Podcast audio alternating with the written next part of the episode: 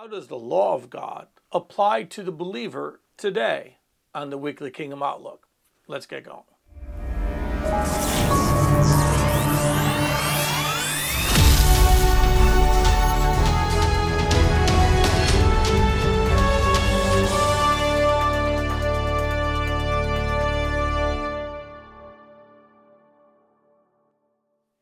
Hey, greetings, folks. Apostle Lewis here with you, and I'm going to touch on a subject that the church has to get back to the truth of the gospel, back to the truth of the kingdom, back to the truth of the word of God, because we have a lot of heresy. A lot. I mean, folks, uh, in the last week, I saw where one preacher said the Bible's hateful and you shouldn't read it. He was a preacher, preacher. Another one saying homosexuality is okay because God loves us um, and that the Bible doesn't apply today. Well, I have a problem with that, as you might uh, suspect. And the reason I have a problem with that is because if the Bible doesn't apply today, then neither can Christ. Neither can Jesus, because I'm basing who Jesus is initially off the Word. And if I'm now going to say the Word's not valid today, then maybe Jesus isn't either. And I create myself a conundrum that I can't get out of it. But don't worry, folks, just so you know, I believe Jesus is the Son of God risen from the dead, and I believe His Word is eternal. Now, what I want to do today is just kind of talk about where does that law work today? Where does the, the scriptures work in our life today? Uh, number one, people don't realize the Bible says that you are washed by the Word, not just by the blood, but but the bride is washed by the washing of the word of God. So we can't throw out the word of God because it washes us, and that would make us unclean. Jesus actually said to his disciples, "You are clean because of the word I've spoken to you." So we can see the power of the word. Do we really want to? Um, do we really want to just forsake the, the very word of God? I don't think we really want to do that. But John 15 does declare that you're already clean because of the word which I've spoken to you.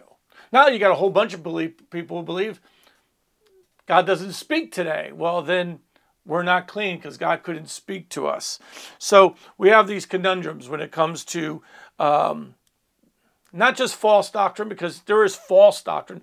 Then there's just ignorant doctrine. And there's Jesus warned us to beware of the leaven of the Pharisees. Now, I want to address something that most people don't really understand. And I, I, really mean that. They just don't understand.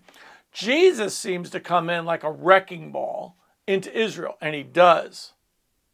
And this is why Jesus says, I haven't come to destroy the law, but to fulfill it. Jesus comes in like a wrecking ball and says, You know, I haven't come to destroy the law, but to fulfill it. And there's a reason why he's saying this and addressing this, is because what Jesus is actually wrecking is Judaism, which is not biblical. Judaism was a puffed up mixture of the law of God and Babylon. And they had taken a lot of things they learned in Babylon, they had mixed it with the one true God, they had brought it into the temple, into temple worship, into their writings. And so most Christians understand 252 laws in the Torah to 613 in the Talmud or in the rabbinical writings. Over a hundred of those laws made women property. Women couldn't divorce. Uh, women had to be veiled. Um, these were all laws given by the rabbis that came out of Babylon. One of the greatest things that the church doesn't know is that Rosh Hashanah is not biblical. And they go, well, it's a Jewish New Year. No, it's not. It's not biblical. It's actually demonic worship. Okay, so just go to Ezekiel chapter 8, and I'll show you this so you can get mad at me later. he said he says this this is Ezekiel. Now Ezekiel is going through the temple with God. It's it, and he's going to see all the abominations that the Jews are doing. Okay, this is in the second temple. And he's going through and he's finding all the sins that are going on in the house of Israel. And God takes him in and shows him all these things. And it says, So he, the Spirit, brought him to the door of the north gate of the Lord's house, and to my dismay, women were sitting, sitting there weeping for Tammuz. Now, who's Tammuz? Tammuz was the agricultural god of Babylon that you would pray for her for his or hers, I don't know if it's him or her, resurrection after summer or uh, when summer started and the rain stopped they would begin to pray because that was the death of Tammuz. And you had to pray for the resurrection of Tammuz before the fall so that you, when you planted in the fall season, because they would plant in the fall and it would come up in the spring, that when you planted, by the way, that's how you plant barley, by the way, which barley was actually used in the Bible to discover the first month, which happened in the springtime. Okay, it says it said when you see the barley coming onto the stalk, that then look for the next moon, and that's the first month for you. God didn't have names for the months except for 1 through 12. That was God's names for the months. He didn't have Nisan and all that. Those are all Babylonian names that were mixed in later. But most Christians, let alone Jews, know this. Rosh Hashanah is not biblical it's demonic. It's actually the worship of Tammuz. Most Christians do not know this and they have not studied this out. But go look up Google Tammuz, T A M M U Z. Go, go and look at it. And this is what's going on here uh, in Ezekiel. That he, to his dismay, the women are sitting there weeping for him because they're not supposed to weep for a false god, but they are worshiping according to pagan ways. And, and then the Spirit says to him, Have you seen this, O Son of Man? Turn again, you'll see greater abominations. Let me explain this. A Day of Atonement, beautiful. Putting Rosh Hashanah on there, demonic. And it's a mixture, and a lot of people think they're doing God's thing. Oh, the Rosh Hashanah, and they have this big celebration. They don't realize they are worshiping pagans. They don't realize it. And so um, that's one of the things that understanding the word and actually asking the questions to God is important. So is Jesus destroying the law? No, he's not. He says he came to fulfill the law. And that word fulfill sometimes means it means I'm going to walk it out for you. I'm going to show you how it works. I'm going to I'm going to show you how it works. I'm going to walk this thing out before you. And you're going to see that you can walk it out. But so, how does the law fit in now? How does the law fit in? Well, here's the thing the righteous requirements of the law are still there, except for in Christ Jesus, they have been fulfilled. The way our salvation works is we now sit there, not only, listen, not only has Jesus fulfilled the punishment, which is death, for our sins, he has also walked out perfectly the law. Therefore, both are fulfilled the righteous requirements and the penalty for our sin. You got to understand this is the gospel. The gospel is not just he paid for our sins. That's not just it. This is where a lot of Christians haven't studied the covenant, and and I try to teach this a lot and uh, talk about this a lot because a lot of people haven't actually don't understand how, how beautiful what he has done for us. Let's look at Colossians chapter 2, verse 11. In him you were also circumcised with the circumcision made without hands. Paul explains that in his other letter, Romans. By putting off the body of the sins of the flesh by the circumcision of Christ, buried with him in baptism which you also were raised with him through faith. Remember faith, because it's not through grace and it's not by love, but by faith. Okay? By faith in the working of, not, not faith in myself, not faith in my own works, but in the works of God. This is where my faith lies. Buried with him in baptism, in which you also were raised with him through faith in the working of God who raised him from the dead and you being dead in your trespasses and the uncircumcision of your flesh, he has made alive together with him, having forgiven your you all trespasses, having wiped out the handwriting of requirements that was against us. In other words, everything we had to do to be righteous has been wiped out, which was contrary to us. He has taken it out of the way, having nailed it to the cross. He didn't just nail your sins, He took everything that you were to do in the law that was to make you righteous, and He nailed it to the tree. What does that mean? It means you're not made righteous by what you do. Now, do what we do, does it have weight? Is it a problem? Yes. Listen, the, the wages of sin is still death. That hasn't stopped. The gift of God is eternal life through Jesus Christ.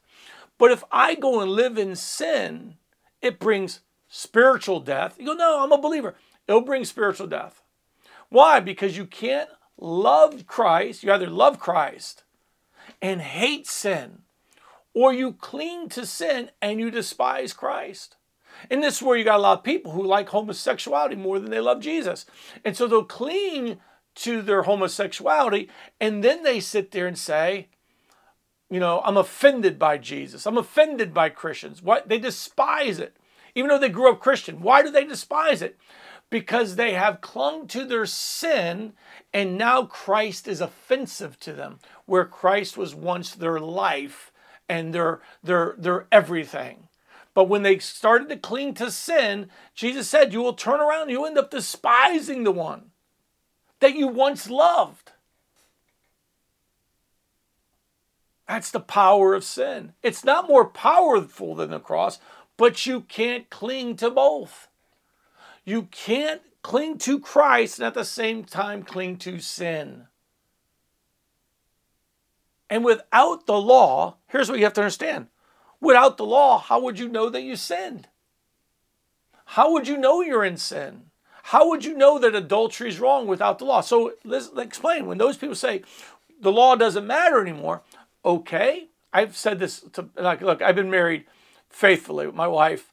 Uh, next month, just over a month, it's going to be 35 years we've been married, and we've been faithful to each other. We we just so love each other. I so love my wife. I don't mind saying that right here. I so love her. I so look at her and just think I am the most blessed man. It's been it has always been easy for us, but we've always loved each other. Like we've had, you know, leaving my job for the ministry wasn't easy, but we clung to each other in Christ and we walked through it. Uh, I've been shot. We've had people badmouth us. We've had, you know, we've had the things of life, but we've always had each other in Christ through it all.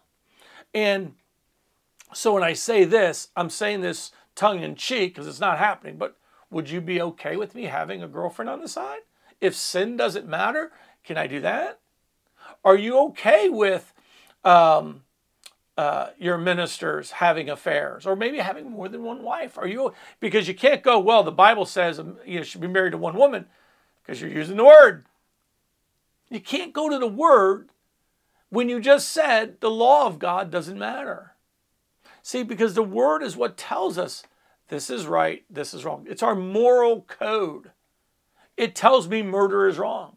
Are you okay with ministers and people committing murder? Are you okay with raping? I mean, this is the problem if you get rid of the law. Okay? So you don't want to do that. A society without law is a society in chaos. Then you go, wait a minute, Lou, but we're in love. Yes, but remember, loving the Lord thy God and loving thy neighbor as thyself fulfills the commandments, doesn't it? In other words, if you truly love your God, you won't commit murder. You won't bear, you won't do these things. You won't lie about your neighbor. You won't, you won't covet. You won't murder. You won't kill. You won't do these things. If you love the Lord thy God and you love thy neighbor, you'll love your enemies. Do you understand? So it's not that the those the love wiped out those things, it fulfills them. It actually says, Thou shalt not murder, and thou shalt not have other gods. And that it says this. That's the right way. That's the right way. If I love you and love my neighbor, then those 10 are taken care of. Okay? I am not uh, a legalistic guy. I, am very, I mean, very gracious when people. I look, I get calls people are in trouble and I get calls. They need help, and I'll help them. I'll help restore them. I'll do all that because I believe everyone's valuable. I do. I just believe that we're valuable as human beings to God. He saved us. That's our value. But to think that the law of God has no consequence, Paul said he wouldn't have known sin if it wasn't for the law. How would he even know thou shalt not? How would he know coveting his neighbor's wife would have been sin, except for the law commanded? Jesus didn't just forgive you of your sins, he took the righteous requirements, everything you would have to do to be forgiven. Listen, the righteous judgment upon you for sin was death. He took our place. But there was all these righteous requirements that were required for you to be forgiven or justified. You had to offer up turtle doves, you had to offer up a bull, you had to offer up a ram, a sheep, a lamb, all this stuff, right? All those things, all the righteous requirements of the law have now also been nailed to tree. I don't have to offer up a bull anymore. I have to offer up myself. I always tell people the three things priestly ministry, the top three things we do are selves. We offer ourselves up as a living sacrifice. We offer up our tithes that belong to to God and we give them to the Lord and and Melchizedek it says receives them in heaven. And three, we offer up the sacrifice of praise. And if you do these three things, you are really on your way to fulfilling something wonderful in your life. And so, but what the, when the Bible says the law was weak through flesh, it meant man, we couldn't fulfill it no matter how we tried. And so we're not justified. It says we're not under the law for righteousness' sake. I'm not under the law at all. But the law is there every time I transgress to make me aware I've transgressed. It's like the speed limit. the speed limit warns me, the police enforce it. Going down the road, it says 70. I got the cruise set at 90. I know the speed's bad, but I, have no consequences for it, right? Until I get confronted. So you might be you might be cheating, lying, stealing, having an affair, doing all these things. And you might think you're getting away with it, but you're not. You just haven't been confronted yet. And the word confronts. I've had people say, man, I, I don't, I don't like, you know, I, I don't, I don't find anything encouraging in the word. It's always convicting. Well, I said, well, stop sinning. I mean, if I'm out there having an affair, thank God. I would tell you, thank God the word convicts me. You don't understand. Not having conviction isn't good. When Paul says in Romans, if we turn there, Romans chapter 8, when Paul says that uh, and people quote this scripture wrong all the time. They go, The law of the Spirit has set me free. The law of the Spirit and life in Christ. Uh, for the law of the Spirit of the life in Christ Jesus has made me free from the law of sin and death. Okay? But people quote this one. Listen. Now therefore, now is therefore no now no condemnation to those who are in Christ Jesus. That's not. That's not the scripture the other half of that scripture, who do not walk according to the flesh, but according to the spirit. Now, let me explain to you what the flesh is and what the spirit is. That's not, I'm walking, um, I'm in the spirit and I'm walking, or I'm walking in natural. He's this is two covenants because he talks about in chapter 2 and 3 that the circumcision, the old circumcision was of the flesh. The new circumcision is of the heart, the spirit. That's what he's talking about. So flesh is not, I'm eating cereal, I'm actually in the flesh. I, you know, I have water. This is flesh, drinking. That's not what it's talking about. There's no condemnation for those who rely and put their faith in the finished work of Christ over those who put it in the law. The law, when I sit there, and if I want to live by the law of Moses, like this is how I'm going to be justified, Okay, by I'm going to offer up these bulls, I'm going to do all these things, I'm going to say all these prayers, and that's how I'm going to be justified. I'm not going to, I'm going to always have conviction because there's always something I didn't do. There's always going to be something I didn't do perfectly. I didn't do, I'm going to wake up, forget a prayer, whatever, whatever it might be. I might get mad at my neighbor for no reason. I'm gonna, I'm gonna, I'm gonna mess it up. The Bible says no one is justified by the law.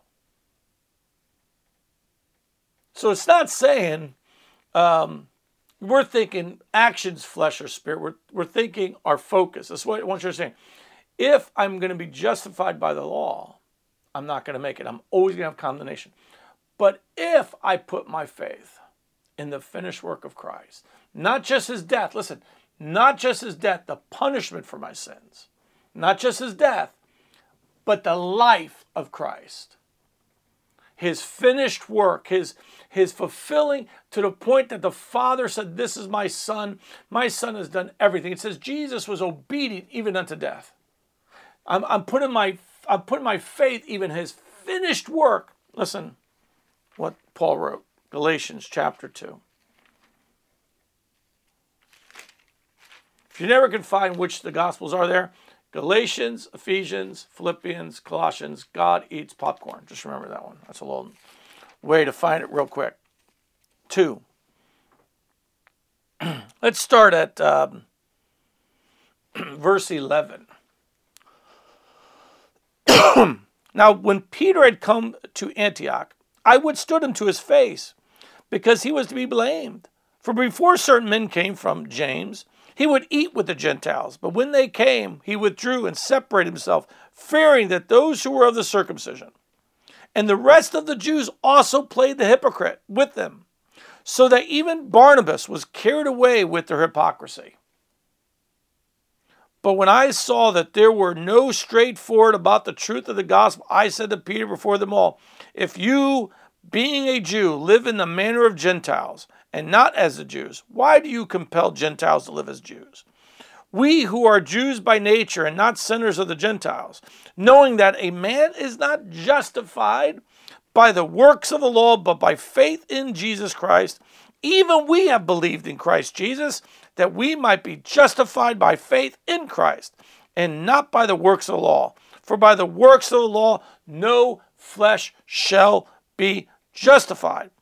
But if while we seek to be justified by Christ, we ourselves are found sinners, is Christ therefore a minister of sin? Certainly not. For if I build again, in other words, we're saying if the sinner here is now to move away from Christ to go back to the law. That's what he's talking about here. For if I build again those things which I destroyed, I make myself a transgressor. In other words, Peter,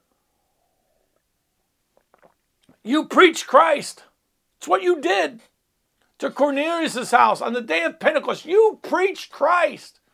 But if you go back to building the law and the old things again, you are a transgressor and a sinner. You're not sanctified anymore. for through the law died to the law. For, for I, through the law, died to the law that I might live to God. I have been crucified with Christ. It is no longer I who live, but Christ lives in me, and the life I now live in the flesh, I live by faith in the Son of God, who loved me and gave himself for me. I do not set aside the grace of God, for if righteousness comes through the law, then Christ died in vain. The life we live now, we are walking out the life of Christ in us and through us. And look at what he says in chapter 5, verse 1 Stand fast, therefore, in the liberty by which Christ has made us free, and do not be entangled again to the yoke of bondage. In other words, don't get yourself trying to be justified by the law. You see Christians do this with the Sabbath. Okay, they're going to be justified by the law, they're going to be justified by it. Do not do it. Why?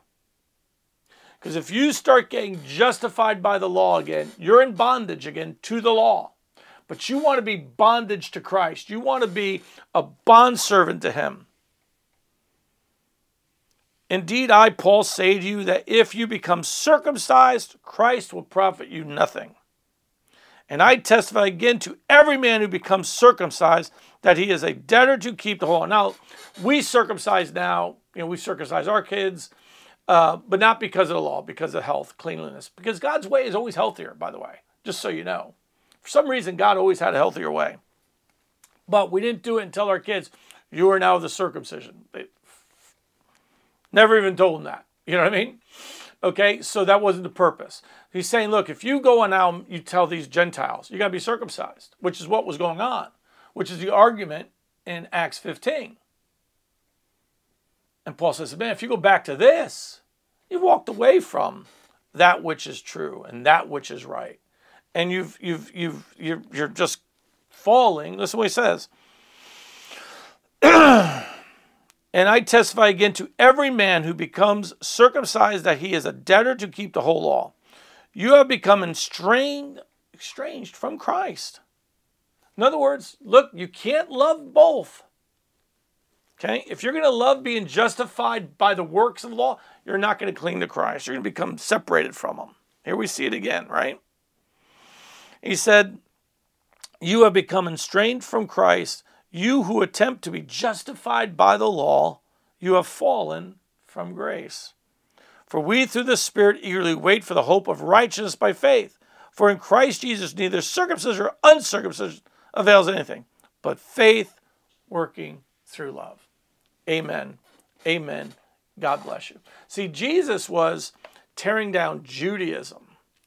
He wasn't tearing down Moses. He actually says, if you don't believe what Moses wrote, you're not going to believe what I'm saying. Uh, John chapter 5. Okay, so you have to understand that. Otherwise, you think that, well, you hear people say, well, Jesus destroyed the law. No, he didn't. He actually says he didn't come to destroy it. What's the law for now? Well, the law is to let me know I need a Savior. It's like this. My, my spiritual father, Randy Lester, used to say this. He's up with Jesus, but he used to say this all the time. And He actually taught me this. I was just in my um, I just got up and I took a shower and I went to go shave. And guess what? I could tell I needed a shave because I looked in the mirror and I went, oof, I better shave. I had to comb my hair. Okay? I mean, my hair was all over the place. Some people can have their hair all over the place. I cannot. Drives me nuts. I look in the mirror to see what needs to be groomed, right? What needs to be cleaned up. Okay? You know what I don't do? I don't punch the mirror and grab a piece of glass and try to clean myself with it or shave myself with it. I have a shaver. I have this razor sitting there and I put some and I shave. Listen, if you sit there and by the law try to be made perfect by the law, it's like punching that glass and picking it up. But if you are saved by Christ, when you look at the law and you see that you are not justified by it, that you have not fulfilled it, then you pick up your Savior, not your shaver, and you're justified by Him, by His works completely fulfilling it for you. Amen? I hope that makes a little bit more sense. Paul, I was going to read this. I, I, actually turned there and I didn't um, say anything because I forgot. So, uh, Galatians chapter 1, Paul says this For you have heard of my former, this is 113, of my former conduct, in Judaism. Judaism was not biblical. I want you to go look this up. Go look up at Tammuz. Go look up 252 laws in the Torah, 613 when Christ comes. Christ isn't saying the law of God is wrong. He's actually correcting. You have heard it said of old. I tell you, I tell you. What's he doing? He is the reason it was of such authority, because and really was, because he was bringing alive the truth of God that always was that had gotten perverted over thousands of years. Amen? 1500 years or whatever it was. Amen? Amen. Look, the law has its purpose. It just doesn't have the purpose of making us justified. But if you commit adultery and I come up to you and go, that is wrong, you go, where? It's in the word. You go, I'm not justified by that. No, but you have to repent of that. You have to repent of that sin. Confess your sins. He is faithful and just to forgive you and cleanse you of righteousness. If you don't want to repent, then we'll kick you out of the church. That's what Jesus said to do. That's what Paul said to do. Okay, we'll kick you out. If you don't want to repent, there's a three step process, and then you're out. You get a chance to repent. If you don't want to stop, why? Because why should you get the benefits of us living in covenant when you are living in the law and you are living in your own flesh? So you don't get the benefits of that. Amen. It's a really harsh thing, but the church has to get back to the truth. If you want the Spirit of God to move mightily in your life, then allow Him to speak to you about your bad doctrine. Allow Him to do that. Invite the Spirit of truth to teach you truth. Invite the Spirit of truth to teach you truth, and you will find a wonderful relationship with the Spirit of truth. Let's pray. Father, I thank you today. I thank you for this day, this wonderful, glorious day you have given us. Lord, I thank you that we are not made righteous by the law, but your law is holy and good. We were the ones who were too weak to walk it out, but your son Jesus did. We thank you. We receive not only his death, but his life and how he walked out perfectly before you. I thank you. Continue to correct us and shape us. Do it with your tender mercies and abounding love. And let us be changed into the glorious image of your Son. I thank you for it. In Jesus' name, amen. God bless you. You have a great, great week. Bye bye.